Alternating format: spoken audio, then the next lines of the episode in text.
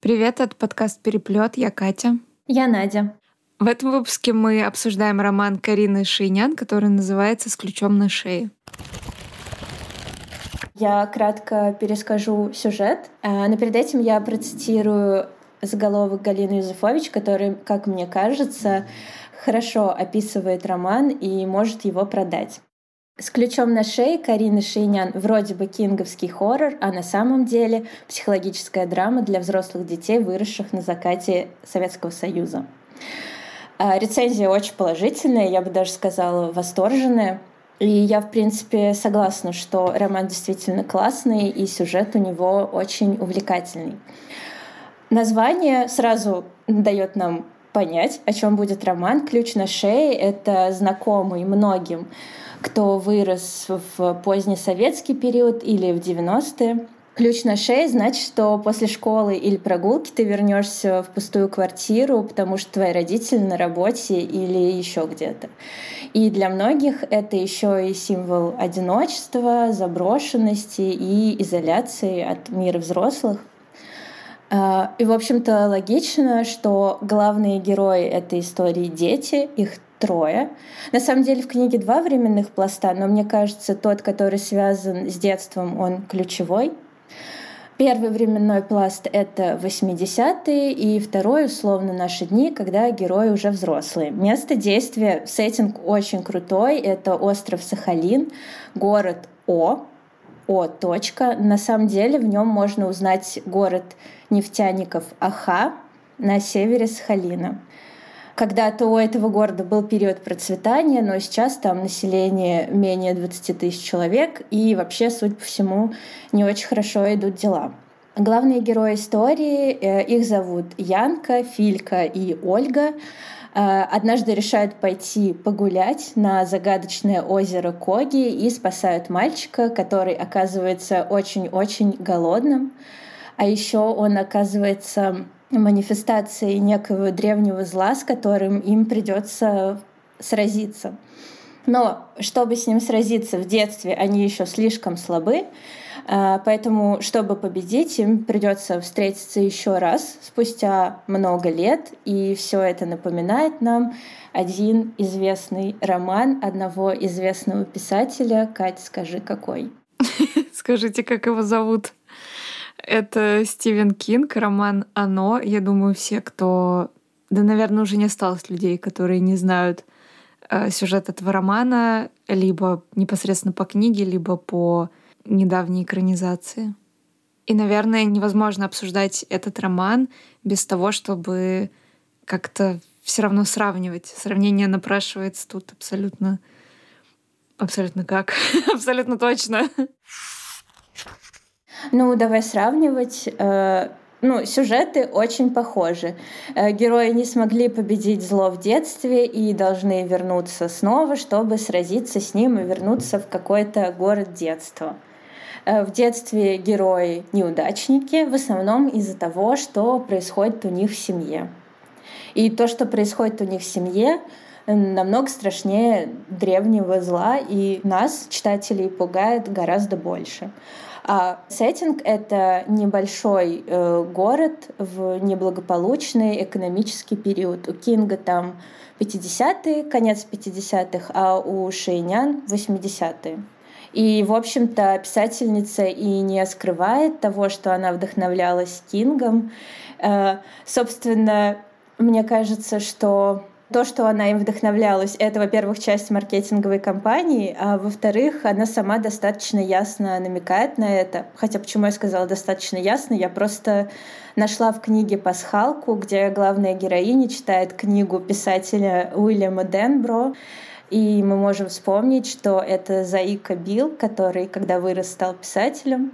И это очень-очень милая отсылка. Да, и как раз получается, что в оно, когда мы видим взрослых героев, это как раз вот конец 70-х, по начало 80-х как раз и есть. То есть даже и такой тай- таймлайн соблюден, что называется. Мне кажется, что несмотря на такое формальное сходство, романы вообще-то довольно разные. И для меня, например, оно э, запомнилось не только историей травматичного детства героев, но и теми социальными проблемами, о которых говорит Кинг, и для него важен не только его герой, да, но какой-то срез общества того времени. И мне показалось, что здесь вот разница этих акцентов, она на самом деле делает эти истории очень разными.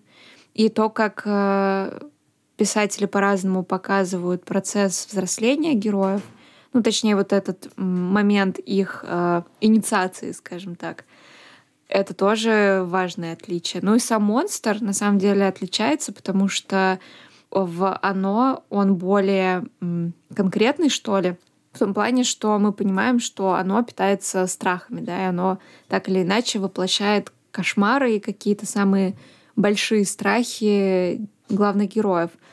У Шинян же монстр совсем другого порядка. Uh, да, монстр абсолютно другой. Мне он понравился. Я, если честно, представляю его как ребенка, которому я в университете преподавала английский. Я называла его демонический ребенок, он супер классный. А, и голодный мальчик кажется мне довольно ярким образом. Единственное, что я не очень поняла, что он, собственно, каким образом он атакует людей, как, что он им причиняет что он у них забирает такого, после чего они там не могут говорить как-то, становятся овощами.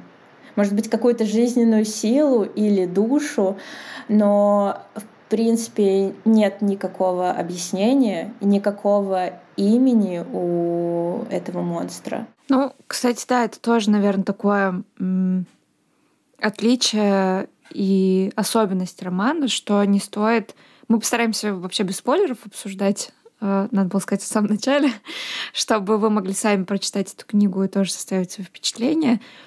Э, но здесь не будет сейчас спойлера, что у Кинга более проработанная мифология.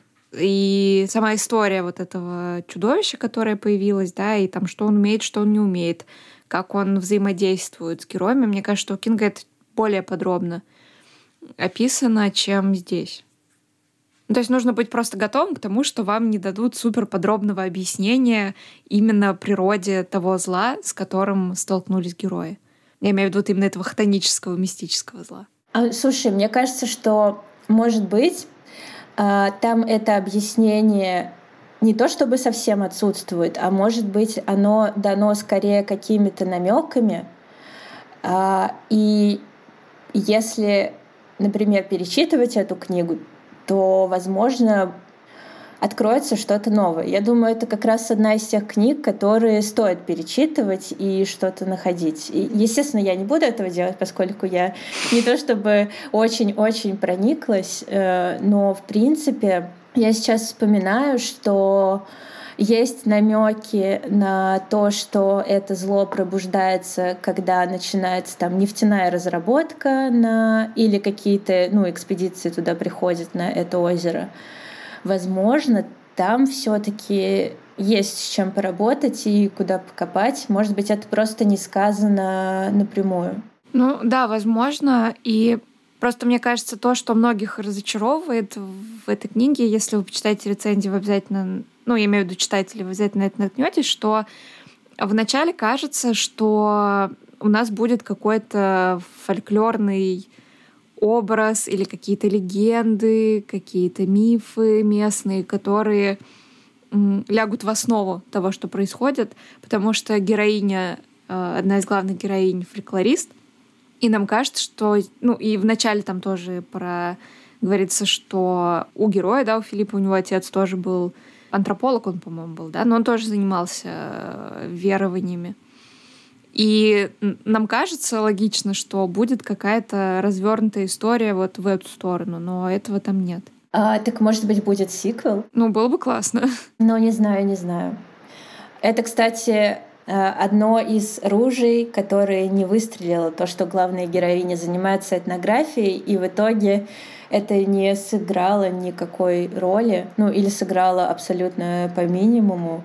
Очень-очень большое упущение и для меня тоже. Меня это разочаровывает, но, как я сказала, Возможно, есть интересные намеки на природу этого монстра. В частности, его называют йокай. Это японский призрак. Ну, вообще любая нечисть японская, как мы с тобой уже обсуждали. И мы знаем, что эта часть острова Сахалин находилась какое-то время в японской оккупации. И как-то, может быть, они занесли этого призрака или создали его, не знаю. Интересно было бы понять. Ну да, кажется, что там большая почва для каких-то интересных поворотов должна быть, потому что, да, смешение культур разных могло быть что-то здесь, да. Такое пограничье. Угу, угу. Я немного автопик. Э, я обожаю просто Пеннивайза. Многие думают, что это клоун, но это не клоун, это инопланетное существо, которое принимает э, вид клоуна, превращается в клоуна, потому что клоун — это то, чего больше всего боятся дети, ну, по версии Кинга. И вроде как даже после выхода оно многие клоуны потеряли работу, кто выступал на детских праздниках. Ну, на самом деле клоуном подпортил репутацию один маньяк, который э, в свободное от маньячества время работал как раз аниматором на детских утренниках в костюме клоуна. И, по-моему, как раз Кинг э, вдохновлялся. Но я точно не уверена, но маньяк такой точно был. Он убивал молодых юношей. Круто, время интересных фактов. Да, обожаю просто. Ну, как бы человек, перечитавший э, весь раздел Википедии про маньяков в свое время. Да, в общем, много занятного. А, да, и еще скажу про Пеннивайза, как его большой фанат. Это очень крутая идея, что он питается именно детскими страхами, которые такие, типа, простые, понятные, ну, типа, боюсь клоунов, боюсь там, э, не знаю, картину на стене, боюсь что-нибудь еще. А у взрослых страхи более такие э, комплексные, сложные, Поэтому проще нападать на детей и питаться их страхами. Мне нравится вот эта проработка монстра. И я бы хотела, чтобы с ключом на шее тоже обладал таким классным проработанным злодеем. Ну да, но в оно, ну, как я не устану повторять, мне кажется, каждый раз, когда мы касаемся творчества Кинга, что там очень здорово показано, что на самом деле это самое страшное зло, оно в людях. Оно не где-то снаружи. И пробудить в них ненависть очень просто. Ну, как мне кажется, там очень много говорится и о ксенофобии, и о расизме, и о гомофобии. И на самом деле в людях это все есть, и это очень легко высвободить. Давай вернемся к роману с ключом на шее.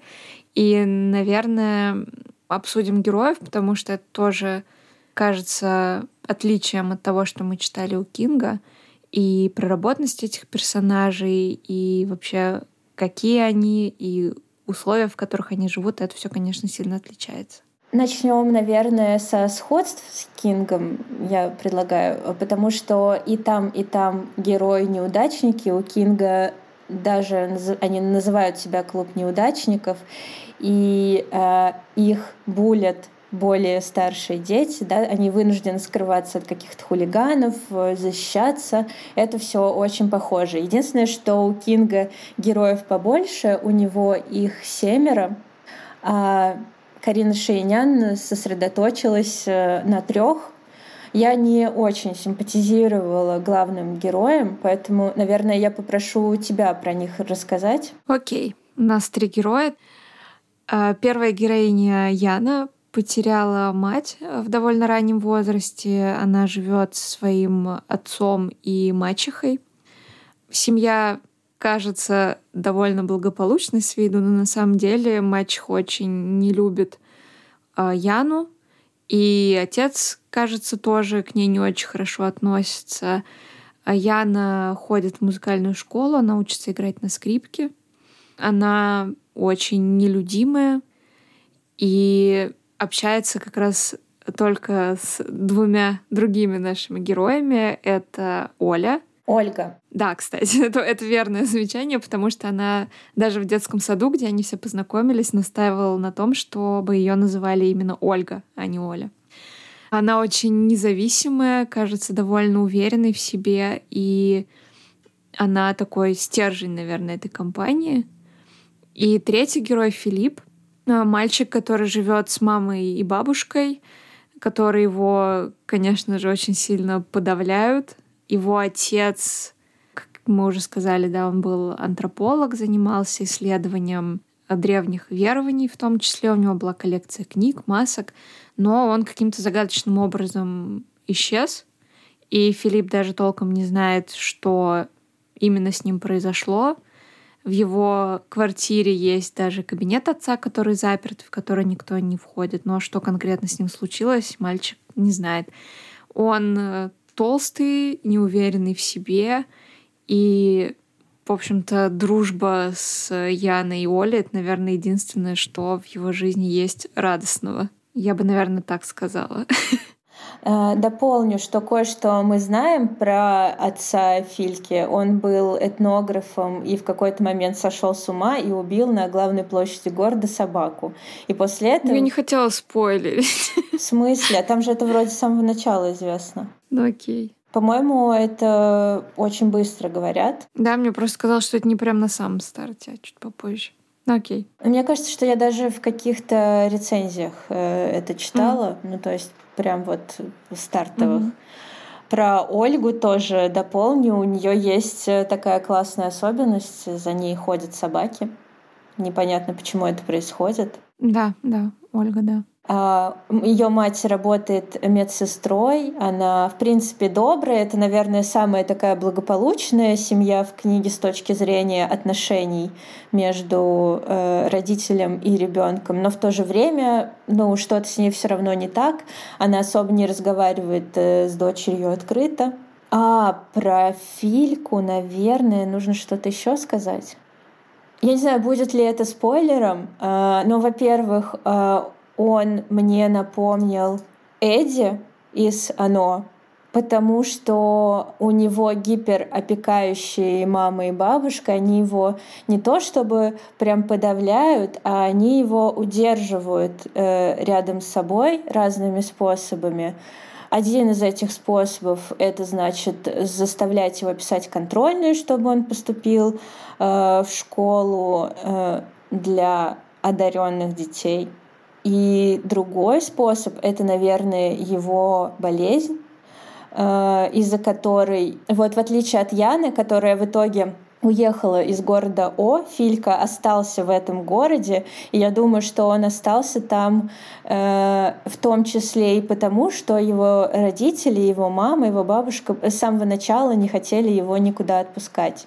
Все, что они делали, было способом таким э, удержание его. Ну, в общем, он весь такой «похороните меня за плинтусом». Ну, конечно, это очень больно читать, и как и вообще, в принципе, про то, что происходит в семье у Яны. Это гораздо страшнее, чем любые ужасы про голодного мальчика. И, наверное, это во многом будет даже пострашнее э, Кинга, потому что это близко к нам по быту, ну, мы понимаем всех этих людей, мы таких же людей рядом э, с собой действительно видели, и вот это, это, конечно, очень страшно. А, мне еще кажется, что здесь страшно как раз э, то, что это не какая-то патологическая жестокость, да, которая уже ну, переходит какие-то совсем границы, а это именно какая-то обыденность унижений, обыденность какого-то психологического насилия, которое и взрослыми, и детьми воспринимается как воспитание. И вот это действительно очень страшно и больно читать. И это мне периодически напоминало «Количество молечной» Евгении Некрасовой, где как раз вот тоже этот мир очень четко делился на выросших и невыросших, да, на детей и взрослых — у которых не было абсолютно никакого диалога. И, в общем-то, вся задача взрослых — это подавлять, унижать, ломать, и все это подавать как воспитание и какое-то благо для ребенка. Думаю, есть ли что еще сказать мне по этому поводу? В общем, я бы сказала, что у Шейнян роман довольно мрачный, беспросветный. И, ну, лично для меня он открыл ну, я просто считаю, что там мои родители допустили много разных косяков в, э, в моем воспитании, и я знаю, ну, мои друзья, просто ребята из моего двора тоже ходили с ключом на шее, и э, мы, в общем-то, э, часто шутили, что в детские годы мы ходили под тяжестью болта, которую положили на нас наши родители. Очень грустная шутка, но мы всегда на ней смеемся. Э, в общем, видела тоже в 90-е а, абсолютно разные семьи, и сейчас просто, когда э, это читаю, понимаю, что ну, откуда растут у этого ноги, как росли вообще наши родители. И, ну, это для меня не терапевтическая история, но абсолютно точно э, мне это дало больше представления о глубинных э, психологических проблемах наших родителей. Все понятно, откуда эта неспособность разговаривать, странные методы воспитания, которые мне сейчас кажутся абсолютно безумными. А ведь люди у нас в стране так себя вели поколениями. Очень странно и непонятно почему. Ну, кстати, да, еще такая важная деталь, мне кажется, для романа, что там нет ни одного, ну, когда мы говорим про этот пласт а, детский, там нет абсолютно вообще ни одного положительного героя взрослого. Не то чтобы даже положительного, но окей, там, да, роман как бы сложный, тут нет вообще, в принципе, там исключительно положительных или отрицательных героев, но там нет ни одного даже хотя бы приятного взрослого, который как-то бы по-человечески отнесся к этим детям. Но ты говоришь, мама Ольги, да, она еще более-менее, наверное. Ну, хотя тоже не сказать. Но там действительно кажется, что вот этот мир взрослых, он настолько холодный, далекий и чуждый. И там даже дети, вот Яна и Филипп, они же для них самое прекрасное время дня это когда никого нет дома, а не когда они вместе со своей семьей. Вот я думаю, у всех там так было. Вот у всех в городе О вот были такие отношения между родителями и детьми. Но мы не знаем. А там еще была тетя Лена, которая на материке где-то была, и там была одна сцена, в которой ей э, Яна с родителями, ну, с родителями, с отцом и с мачехой звонили. И там вот она мне показала, что, наверное, это какая-то хорошая взрослая, потому что она там спросила, как дела, но, правда, толком не стала, не дождалась ответа, не стала его выслушивать, но хотя бы спросила уже что-то. Ну, материк — это другая жизнь. Что у нас там дальше по плану? Мы про взрослых героев не поговорили. Я имею в виду про самих Яну, Филиппа и Ольгы, когда они стали взрослыми. Да, не поговорили. Э, Яна единственная из троицы переехала на материк, стала ученым, как и хотела. Ее студенты ее называют Виндиго Александровна. Виндиго — это Вендиго, да, вот этот монстр, который ест людей в мифах североамериканских индейцев. Коллеги ее не любят, но это ты мне сказала. Ну, кажется, что да, у них какие-то не супер отношения, потому что кажется, что Яна став взрослой, осталась такой же довольно замкнутой и тревожной. Да, но при этом окружающие ее боятся. Ну, то есть э, в э, мир она транслирует именно то, что она типа агрессор. Угу. И ну, в конце там мы понимаем, когда было сражение с голодным мальчиком, когда они еще дети, мы понимаем, что с ней произошло, как, какие решения она приняла. Но, в общем, мы встречаем ее такой же довольно э, жесткой э, женщиной. А Филька так и остался в городе О, Uh, у него возникли психологические проблемы, и первый раз, когда мы его видим, он предстает перед нами в виде там какого-то безумного мужика, который пристает, uh, пытается поговорить с дочерью Ольги, думая, что это сама Ольга. А Ольга стала медсестрой, э, как, а, или врачом она уже стала. Ну, в общем, она стала медиком, как ее мать, чтобы заработать денег. Очень странное решение. Ну, просто там э, был такой момент, что она очень любила рисовать, но стала заниматься медициной. То есть мы видим э, момент, в который она принимает это решение. Ну и она почему-то выбрала не самую денежную профессию. Очень странно, ведь она знала, что ее мама не очень много зарабатывает. Вопросики. Э, а во взрослом возрасте она стала э, религиозной и довольно бесячей матерью дочери Полины, которая выглядит точно так же, как и она в детстве. Я могу еще сказать, если вам еще не надоело меня слушать, что, что в взрослом, что в детском возрасте персонажи мне показались максимально драма Queens, потому что у них постоянно подгибаются ноги, сжимаются кулаки, они постоянно давят пытающийся вырваться крик.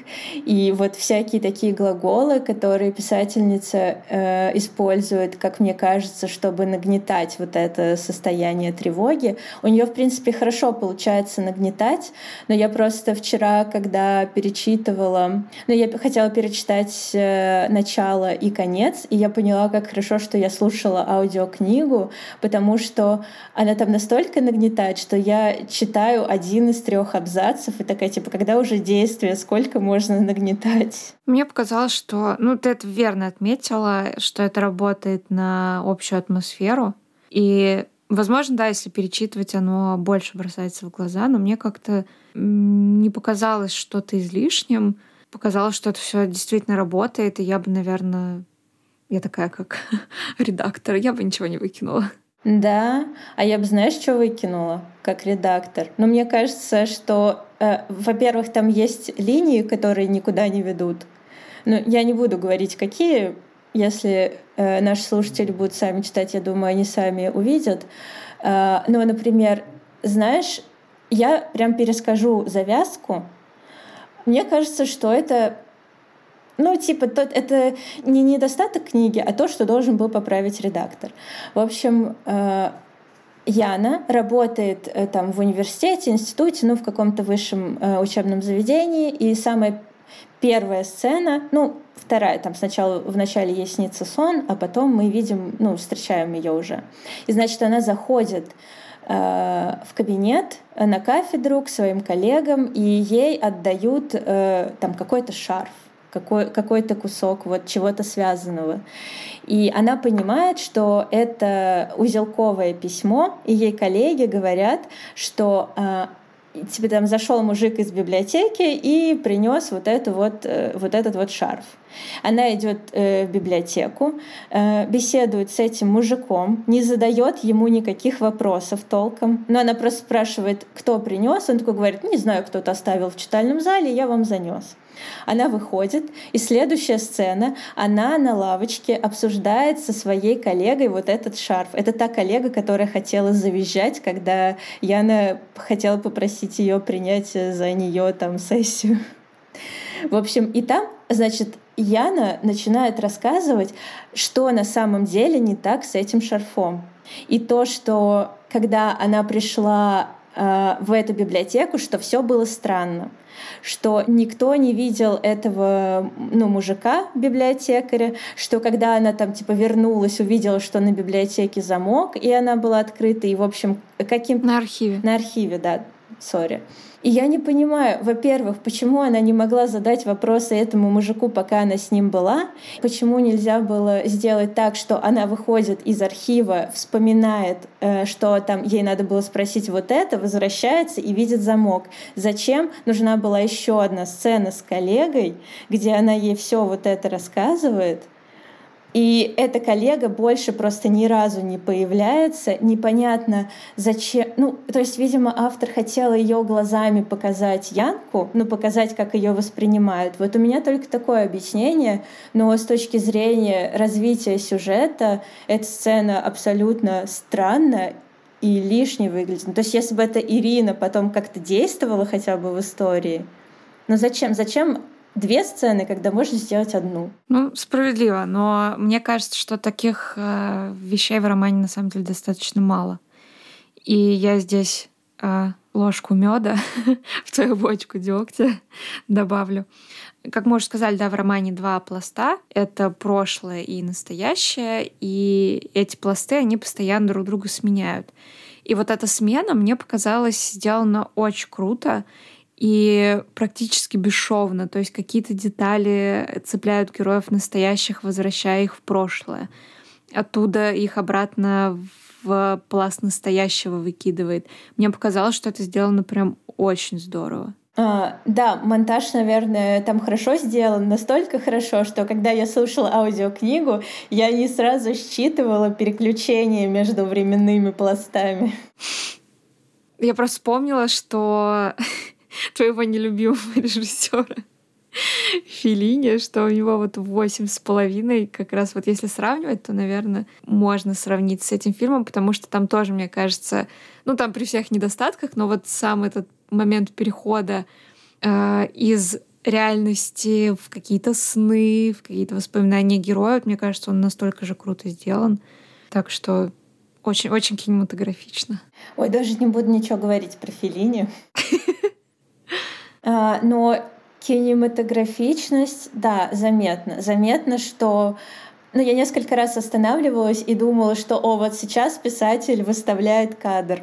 У меня было это ощущение, когда они в резиночку играли. Э, много, кстати, прикольных э, бытовых подробностей, которые наверняка зацепят тех, кто э, вырос примерно в это время. В общем, ну да, да, у меня тоже были мысли о кинематографичности. И еще раз, ну, я сегодня в роли плохого полицейского, поскольку, ну, я сказала, что я считаю книгу крутой, но не настолько крутой, чтобы прям восхищаться. Так, я сделала ремарку и, и потеряла свою же мысль. А, вот в чем она была. А, есть болезни э, триллера у этой книги, когда героини, э, герои вообще в целом, вместо того, чтобы что-то спросить и разобраться, вдруг начинают бежать или совершать какие-то действия просто, чтобы э, сюжет продвигался так, как нужно автору. Это небольшая проблема, как мне кажется, поскольку все остальное в книге настолько реалистично, что ну, я реально верю, что вот эти герои так поступили. Они бы так побежали, ничего бы не стали спрашивать. Но с точки зрения здравомыслящего человека, конечно, такое себе. Ну, кажется, да, что это объяснимо, потому что они не умеют разговаривать друг с другом, собственно, как их родители не могли с ними говорить и не говорили, и не пытались. Вот, кстати, тоже интересный момент, что мы видим уже других взрослых. Отличаются ли они от тех взрослых, которыми были их родители? Мне показалось, что это не было так как-то раскрыто. Ну, то есть мы видим, да, Ольгу, которая, в принципе, ну, она чуть лучше общается со своей дочерью, чем, чем например, когда воспитывали там Янку но не сказать, чтобы она прям хорошая мать, если честно. Э, да. Но знаешь, э, я вот, кстати, много думала про арки трансформации главных героев и что вообще с ними произошло. Ну вот от начала до финала, как они поменялись. И мне кажется, что как будто бы э, вот если с психологической точки зрения смотреть, то у героев как будто бы была задача сепарироваться от своего прошлого, от родителей, обозначить свои границы, сказать «нет, вот будет по-моему», как вот э, ну, все сцены Яны с отцом, э, там сцена бегства Фильки от его матери, как она вообще ходила по городу, его искала. Но лично у меня сложился ну, сложилось такое мнение, что как будто бы им надо было сепарироваться. Сказать, вот я типа буду жить свою жизнь, там я вот сейчас сделаю то, что я считаю нужным, а не то, что вы мне говорите. Я не, знаю, тебе так кажется или не кажется? Ну, возможно. Ну вот, у меня мысль просто исключительно про то, почему мне не так понравилось. Мне просто вот эта история э, с сепарацией не очень интересна, потому что мне кажется, что у современного общество... Вот я сейчас не заспойлерю концовку. Ну, короче, мне кажется, что у современного общества потребность главное. Это скорее ну, укорениться и развить какие-то глубокие человеческие отношения. А у этих героев задача сепарироваться вот от этого жестокого мира. И в итоге они там, ну, что-то в себе утверждают, обретают какую-то силу, но меня это не цепляет, поскольку они не обрели то, что, как мне кажется, они должны были обрести. Свою дружбу. Ну, кстати, да, с дружбой тут несколько сложнее. Опять же, если возвращаться к Кингу, да, там действительно они были, ну, по крайней мере, в детстве точно очень близкими друг к другу. А здесь кажется, что даже в детстве какой-то не было вот до конца этой теплоты между ними. И при том и тех, и тех героев, и у Кинга, и у Шейнян объединяет одно и то же. Они объединяются, чтобы спастись там от каких-то хулиганов. Они друг другу помогают в этих ситуациях. Но у Кинга герои в итоге начинают друг с другом разговаривать, типа «ты видел клоуна?» «И я видел, и я видел». Ну и вот как-то так. А тут ребята как бы все в своем мире, абсолютно изолированы друг от друга. И, ну, сори, такой микроспойлер, не то чтобы они в конце там все друг друга поняли, поговорили, обнялись, нет, там другой финал. Он очень э, эмоционально потрясающий.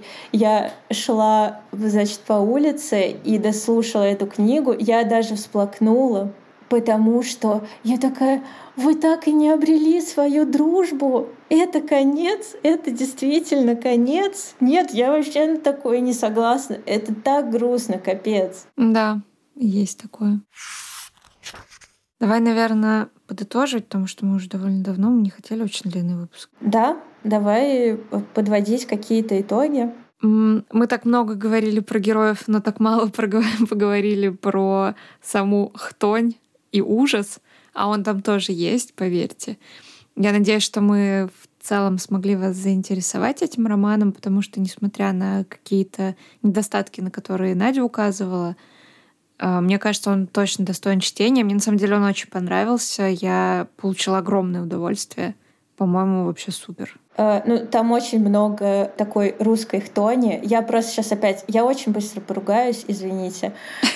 У меня просто, ну, такие же претензии, как к фильму Петрова в гриппе Серебренникова. Да, все классно, но опять ну, опять типа про мрачность э, российской провинции и про то, что там живет какое-то хтоническое зло абсолютно ужасное. И, в общем, мне кажется, что еще очень и очень много будет таких сюжетов именно про регионы, скажем так про хтонь в регионах, эм, и к этому нужно относиться обреченно. Какой жизнеутверждающий финал. Как жители провинции можем сказать, что не все так плохо. И да, если вы пишете книжки, пожалуйста, не пишите, что все плохо. Напишите, что хотя бы что-то хорошо или хотя бы смешно. Но не так, как в фильме «Горько». Ой-ой, ты вспомнила. Я не знаю, к чему я это. В общем, книга крутая, я ругалась, но на самом деле я послушала, сколько там было, 13 или 17 часов я послушала за два дня. Так что вы знаете, что я не была абсолютно искренне, когда ругала роман. Спасибо, что послушали. Надеюсь, вам тоже понравится эта книга. Пока. Пока.